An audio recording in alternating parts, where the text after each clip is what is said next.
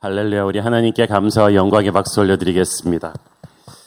아, 특세 이십사 일째 되는 날 새벽을 기도로 깨우기 위해서 오늘도 전 세계에서 또 국내외에서 생방송 온라인으로 특별 새벽 기도에 동참하고 계신 우리 모든 성도님들에게 하나님의 은혜가 충만하기를 원합니다. 어제도 춥더니 오늘은 정말 북극 한파, 아, 새벽에 오는데 머리가 쩡하고 아플 정도의 큰 추위입니다. 오늘 하루 종일 여러분 건강 유의하시고 하나님의 은혜 가운데서 어, 안전하시기를 바랍니다. 어제 우리는 바울이 에베소 교회 장로들을 모아놓고 했던 작별 메시지 서두를 함께 묵상했었습니다.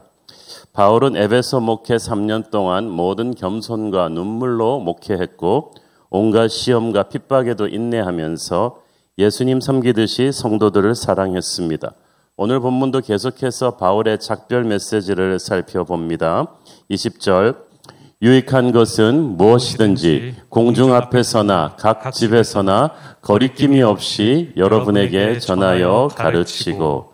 여기서 공중 앞은 사람들이 많이 모였던 회당이나 이 두란노 소원을 뜻합니다.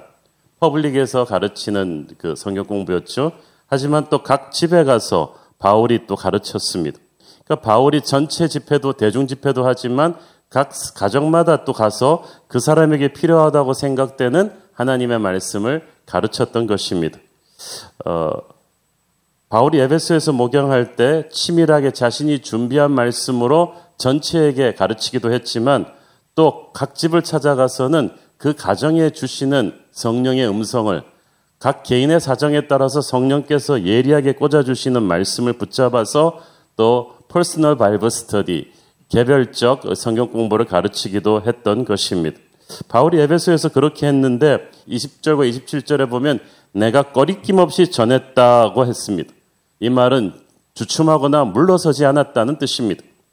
바울은 복음을 전할 때 사람 눈치 보면서 비굴하지 않았고 주춤거리지 않았습니다. 언제 어디서건 누구 앞에서건 복음을 자신 있게 그대로 전했습니다. 복음의 능력을 믿었기 때문이에요. 세일즈맨도 어떤 제품 팔 때 자신이 없으면은 정말 삐죽삐죽 주눅들게 마련입니다. 그러나 진짜 복음을 가진 사람은 자신 있게 복음을 전했습니다. 하나님의 능력을 믿었습니다. 그래서 복음을 부끄러워하지 않았습니다. 사실 이렇게 담대하게 복음 전하기는 쉽지 않습니다. 바울이 공중에서나 각 집에서나 거리낌 없이 복음을 전했던 것은 그만큼 하나님을 사랑했기 때문입니다.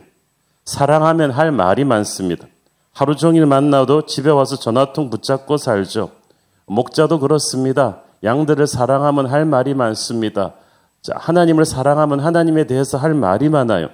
머리가 아닌 가슴에서 솟아나는 말씀을 끝없이 들려주고 싶은 것인데 바울이 바로 그러했습니다. 이십일 절, 여기 보면 바울이 전파한 메시지의 에센스가 나옵니다. 이십일 절 시작. 유대인과 헬라인들에게 하나님께 대한 회개와 우리 주 예수 그리스도께 대한 믿음을 증언한 것이라. 자, 회개와 믿음, 이것은 기독교의 기본 진리이기도 합니다. 이 양쪽 이 딱 있어야 돼. 회개란 자신의 죄를 뉘우치고 작별하는, 옛사람을 버리는 행위예요. 그리스도께 대한 믿음은 이제 주님께서 십자가에서 이루신 그리스도의 보혈로 내가 대속되었다는 것을 믿고 새로운 미래로 가겠다는 선포입니다. 그래서 회개는 옛사람을 버리는 것이고 믿음은 성령의 새사람을 붙잡는 거예요. 그래서 회개는 그리스도께 대한 믿음의 준비 단계입니다. 회개는 죄로부터 탈출하는 것이고 믿음은 하나님 품으로 돌아오는 것입니다. 구원은 먼저 회개가 있고 그 다음에 돌아서서 우리 주 예수께 대한 믿음이 합쳐질 때 얻어지는 것입니다. 세상 그 누구도 이 과정을 건너뛸 수는 없습니다. 모두 회개하고 그리스도를 붙잡아야만 합니다. 우리가 예수 믿고 나서도 마찬가지입니다. 항상 보면은 예수 믿고 나서도 우리가 무너지고 어려울 때는 반드시 회개를 해야 돼요. 회개를 하고 나면 하나님이 반드시 우리를 용서해 주시고 회복시켜 주시고 최후 승리를 줄 거란 또 믿음을 가져야 돼요. 다윗도 보면 항상 회개가 있었고 회개는 절절하게 하지만 하나님이 반드시 자기를 버리지 않을 거라는 믿음이 있었잖아요. 그것이 복음의 에센스입니다. 회개와 믿음, 옛사람을 버리는 회개와 성령의 새 사람을 붙잡는 믿음이 있는 거예요. 돌아가신 빌리 그레이엄 목사님은 어, 전 세계적인 유명한 복음 전도자이셨지만 또 일곱 명이 넘는 미국 대통령들의 영적인 스승이었습니다. 그래서 백악관에서 주관하는 어, 정치, 정재계 지도자들의 큰 만찬에 설교자로 여러 번 초대를 받았습니다. 그런데 이 빌리 그레이엄 목사님이 대단한 것이 아무리 쟁쟁한 사람들이 모인 곳이라고 해도 복음을 타협하지 않고 그대로 기도하고 설교했다는 것입니다. 저는 오래전에 새로 당선된 미 상원 의원들을 축하하는 만찬에서 빌리 그레이엄 목사님이 기도하는 장면을 티비 다큐멘터리에서 본 적이 있습니다. 상원 의원들을 비롯한 미국 대통령, 대법원장과 미국 정재계에서 잘 나가는 사람들이 가득한 그 자리에서 빌리 그레이엄 목사님은 뜨겁게 이렇게 기도하는 거예요. 하나님, 이 중에 아직도 하나님을 믿지 않는 죄인들이 있다면 반드시 자신의 죄를 회개하고 예수 그리스도를 자기 삶의 구주로 영접하게 해주십시오. 너무나 담대하게 기도하는 걸 보면서 그 영적인 권위가 엄청나다는 것을 알았습니다. 저도 그래서 야, 바울 사도가 살았으면 저랬겠다라는 생각이 들었어요. 언제 어디서건 누구에게든 설교할 때 타협하지 않는 복음을 전하고 그렇게 기도하는 목자가 되겠다고 저는 그때 결심했었습니다. 이십이 절 시작. 보라, 이제 나는 성령에 매여 예루살렘으로 가는데 거기서 무슨 일을 당하는지 알지 못하니라. 바울이 예루살렘으로 가는 것은 자신의 개인적인 생각이 아니라 성령의 매임, 즉 성령께서 영어성에 보니까 Compelled by the Holy Spirit, 성령께서 마치 몰아가시는 것처럼 압박하시는 것 같은 어, 자기의 인생을 끌고 가는 어떤 거라는 것. 그것이 바울의 열정의 근원이었습니다. 바울의 열심이 아니라 성령의 열심이 바울을 사로잡은 것입니다. 그렇죠. 인간적인 열심은 오래 못 갑니다. 그러나 성령의 음성으로 드라이브 되는 사람은 아무도 못 막습니다. 이 성령의 힘으로 자꾸 바울을 예루살렘으로 몰고 가시는 것입니다. 우리 인생도 보면 하나님께 헌신한 뒤에 내가 원한 것이 아닌데 성령께서 자꾸 나를 어디론가 보내시는 경험을 할 때가 있습니다. 그래서 거기를 갔더니 하나님의 새로운 음성이 들리고 새로운 역사가 시작되는 거예요. 저는 목사가 되려는 계획이 없었지만 젊은 대학생이던 저를 하나님의 성령께서 끊임없이 목회자의 길로 몰아가셨고 또 목회하면서도 신학교 교수를 하려고 그랬지만 성령께서 끊임없이 현장 목회로 몰아가셨고 이민 목회를 하려고 했지만 하나님께서 또 한국으로 저를 데려오셨고 개척하겠다는 마음이 없었지만 또 하나님이 개척하게끔 몰아가시고 이렇게 보면은 성령께서 나의 의지와 상관없이 끊임없이 몰아가시는 인생인 것 같아요. 처음에는 바둥거리고 저항도 해보지만 뒤돌아보면 항상 성령의 몰아가심이 옳았습니다. 바울은 성령의 인도하심으로 예루살렘으로 가긴 가지만 정확히 거기서 무슨 일을 당하는지 구체적으로 알지 못했습니다. 믿음으로 순종해서 나간 아브라함처럼 그 약속의 땅에 무엇이 기다리는지 알지 못했습니다. 우리는 보여주면 순종하겠다고 하지만 하나님은 순종하는 사람에게 그 다음 인생 챕터를 보여주십니다. 그래서 한 걸음 한 걸음 주님과 매일매일 동행하는 이 오늘이 중요한 거예요. 먼 미래를 걱정하기 전에 오늘 하루 하나님이 선물로 주신 이 하루를 주님과 함께 seize the day, 하루를 딱 붙잡아서 하나님의 말씀을 순종하며 사는 것이 중요합니다. 바울도 자기 인생의 전체 그림을 알지 못했습니다. 하나님께서 그저 선하고 영광스러운 끝으로 데려가신다는 것만은 확신했습니다. 여러분, 그렇기 때문에 자신의 미래에 대한 방향을 놓고 하나님의 뜻을 구하며 기도할 때 너무 지나치게 섬세한 디테일을 지금 다 보여달라고 하나님을 푸시하지 마십시오. 우리의 연약함으로는 하나님이 지금 다 보여주셔도 그것을 감당하지 못할 것입니다. 막 걸음마를 뗀 어린애가 비행기 타기 전에 이 비행기가 어떻게 뜰 수 있는지에 대한 항공 역학에 대한 강의를 아빠가 다 해준들 알아듣겠습니까? 그냥 아빠를 믿으니까 아빠 손잡고 비행기 타는 거죠. 그게 믿음이에요. 우리는 전지전능하시면서 우리를 너무나 사랑하시는 하나님 아버지의 손을 잡고 인생이라는 비행기를 타는 것입니다. 찬송가 가사처럼 한 걸음 한 걸음 주 예수와 함께 날마다 날마다 우리는 걷겠네. 그거예요. 바울은 자기 미래에 대한 전체 그림을 알지는 못했지만 성령께서 자신을 예루살렘으로 이끌고 가시는 것을 알았고 그 예루살렘에서 자신을 기다리는 것이 쉽지 않은 현실이라는 것을 알았습니다. 이십삼 절, 오직 성령이 각 성에서 내게 증언하여 결박과 환난이 나를 기다린다 하시니, 우리는 우리의 인생을 향한 하나님의 뜻이 무엇인지 알고 싶어 하지만 실은 그 뜻이 핑크빛이기를 바라죠. 우리가 성공하고 잘 되는 뜻이기를 바라고 있습니다. 근데 만약 하나님의 뜻이 우리가 욕먹고 핍박받고 고난당하는 것이라면 그래도 우리는 하나님의 뜻을 알고 싶으세요? 그래도 하나님의 뜻이 내 안에서 이루어지기를 바랄 것입니까? 예수님이 어떻을까요, 그럼? 예수님이 십자가에서 못 박히시는 것이 하나님의 뜻이었는데 예수님도 그 뜻을 받기는 인간적으로는 쉽지 않으셨어요. 겟세마네 동산의 기도를 통해서 예수님은 그 뜻을 받으실 수 있었습니다. 하나님의 뜻이 십자가의 길일 때도 그 길을 받는 거 쉽지 않습니다. 기도해야 받을 수가 있어요. 그러니까 함부로 장난처럼 심심풀이로 궁금증 해소를 위해서 하나님의 뜻을 보여달라고 하지 마십시오. 우리 인생을 향한 하나님의 뜻은 바울처럼 어쩌면 험하고 힘든 길일 수도 있습니다. 근데 바울이 훌륭하지 않아요? 예루살렘에서 자기를 기다리는 게 영광이 아니라 결박과 환난인데 가겠다는 거예요. 그것 때문에 목숨을 잃게 된다 할지라도 가겠다는 거예요. 이십사 절 읽습니다. 내가 달려갈 길과 주 예수께 받은 사명 곧 하나님의 은혜의 복음을 증언하는 일을 마치려 하면은 나의 생명조차 조금도 귀한 것으로 여기지 아니하노라. 오래전에 북한에서 내려와서 오랜 시간 한국에서 암약하던 고정간첩 한 명이 체포된 적이 있습니다. 어, 그때만 몇십 년 전 얘기입니다. 어, 워낙 거물이니까 이 사람을 회유시키기 위해서 그때 안기부 때 얘기죠. 안기부에서 여러 가지 방법을 동원했습니다. 하다 하다 안 되니까 서울의 유명한 목사님을 그 간첩과 만나게 했습니다. 목사님은 그 간첩을 예수님을 믿으라고 권했습니다.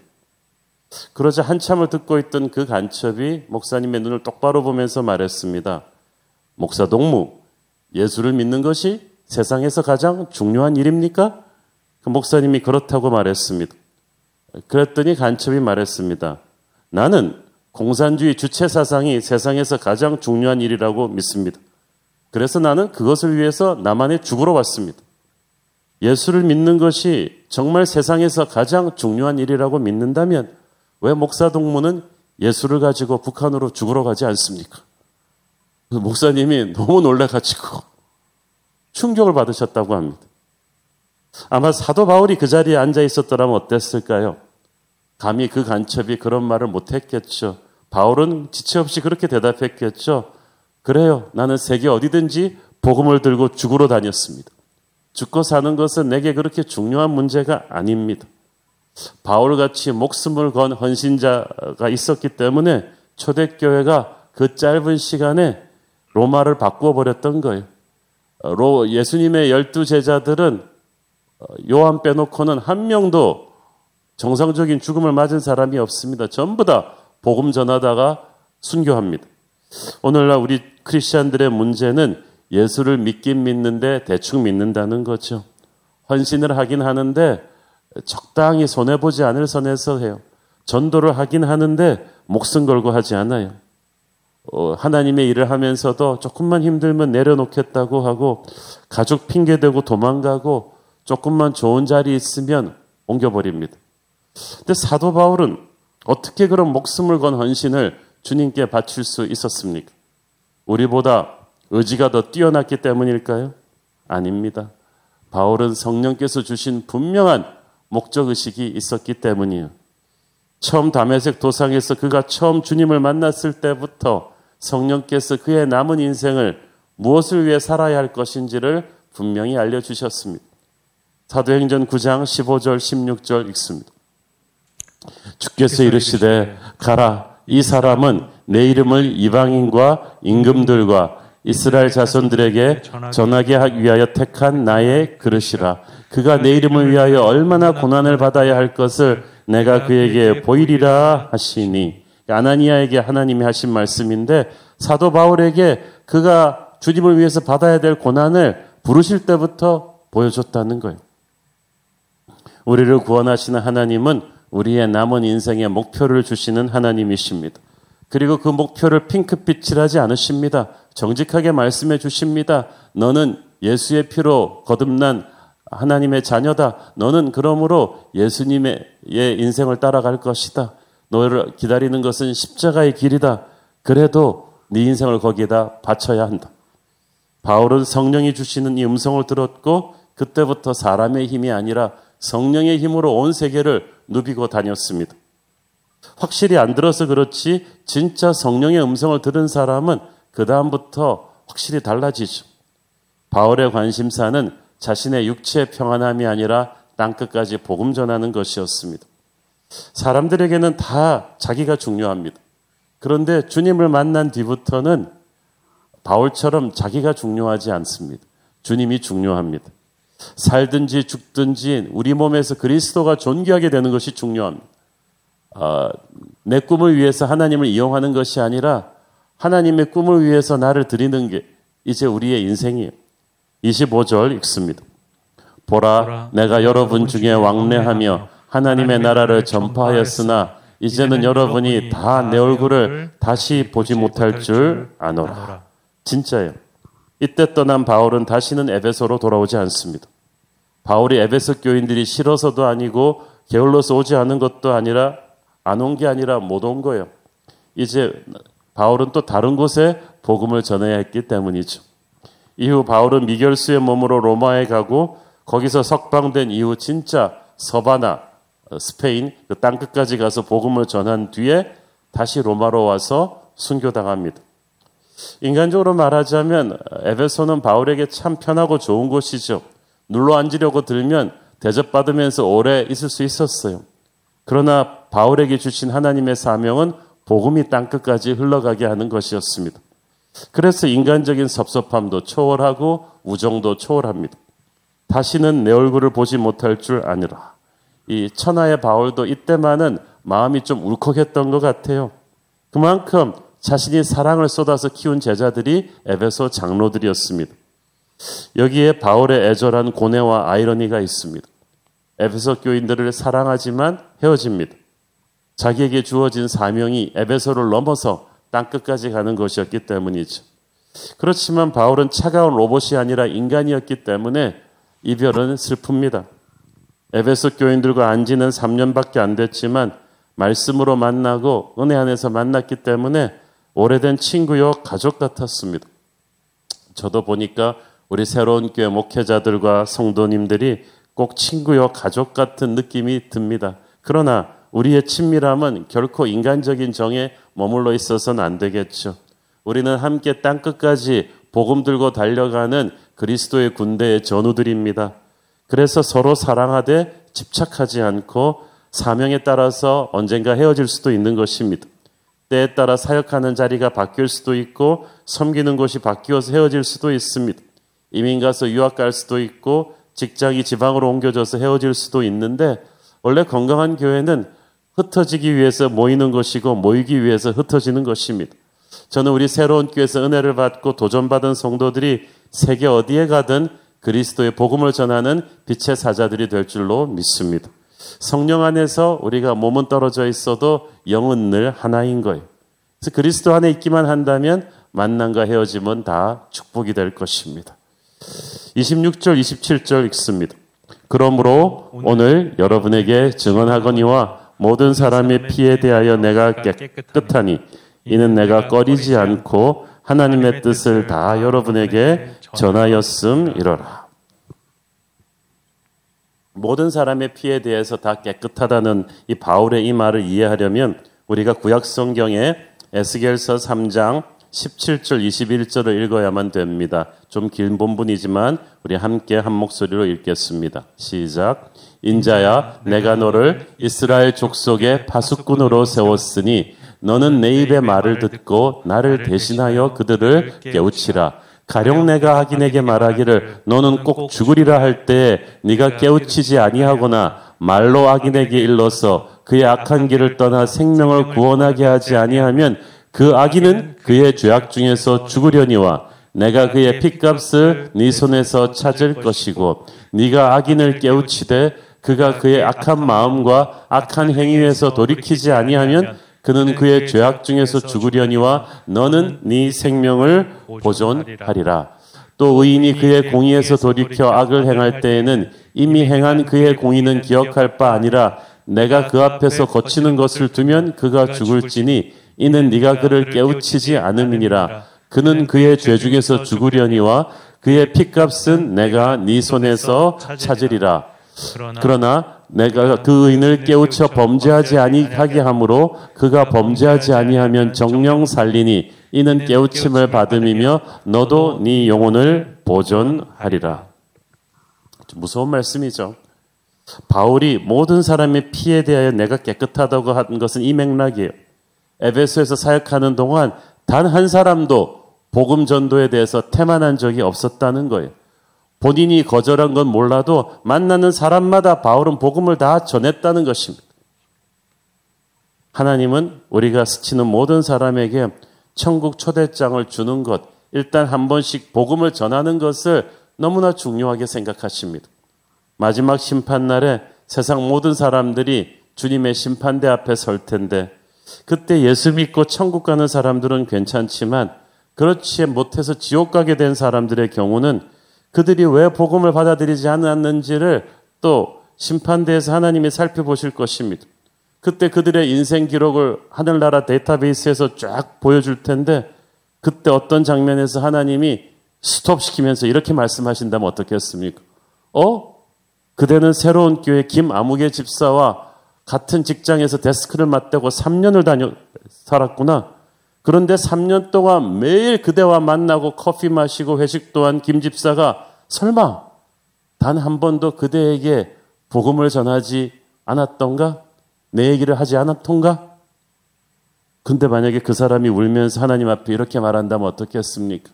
예, 하나님, 김 집사는 자식 얘기, 자동차 얘기, 축구 얘기는 수없이 저랑 많이 했지만 하나님 얘기는 한 번도 저한테 해주지 않았습니다. 라고 말한다면 하나님 앞에서 우리는 얼마나 부끄럽겠습니까? 여러분 눈앞에서 그렇기 때문에 복음을 못 들었기 때문에 영원한 지옥으로 가야 되는 그 사람의 슬픈 눈을 우리는 어떻게 보겠습니까? 사랑하는 성도 여러분, 이런 맥락에서 우리는 우리의 믿지 않는 가족 친지의 피에 대해서 깨끗합니까? 우리의 중마고우 친구들, 직장 동료들의 피에 대해서 깨끗합니까? 서울 시민들의 피에 대해서 깨끗합니까? 여러분, 인맥이 넓은 것, 유명한 것 자랑하지 말고 여러분 만난 사람들 한 사람 한 사람에 대한 영적인 책임을 우리가 져야 된다는 것을 느끼시기를 바랍니다. 여러분을 스치는 모든 사람에게 어떻게든 복음을 전하려고 노력하셔야 됩니다. 전했는데 그 사람이 거절하는 건 할 수 없지만 우리는 전할 사명이 있는 거예요. 복음을 전해서 그 사람이 용기를 얻고 살아나고 새로워진다면 정말 값있는 인생이겠죠. 우리는 바울처럼 그렇게 온 세상을 위해서 기도하며 복음 전하는 그런 남은 인생을 살 수 있게 되기를 축원합니다. 기도하겠습니다. 사랑하는 아버지, 은혜를 감사 감사합니다. 오늘 하루도 주님이 살려두셔서 살아있습니다. 하나님, 그렇지만 육체적인 생명이 살아있은들 무슨 소용이 있습니까? 영이 죽어있는 사람들이 주위에 너무나 많은 것을 오늘도 하나님 우리 주변의 사람들에게, 사랑하는 가족 친지에게 제대로 복음 전하게 하여 주시옵소서. 바울처럼 자신의 생명을 아끼지 않고 복음 전하며 살아가는 그런 인생 되게 하여 주옵소서. 예수님 이름으로 기도했습니다. 아멘.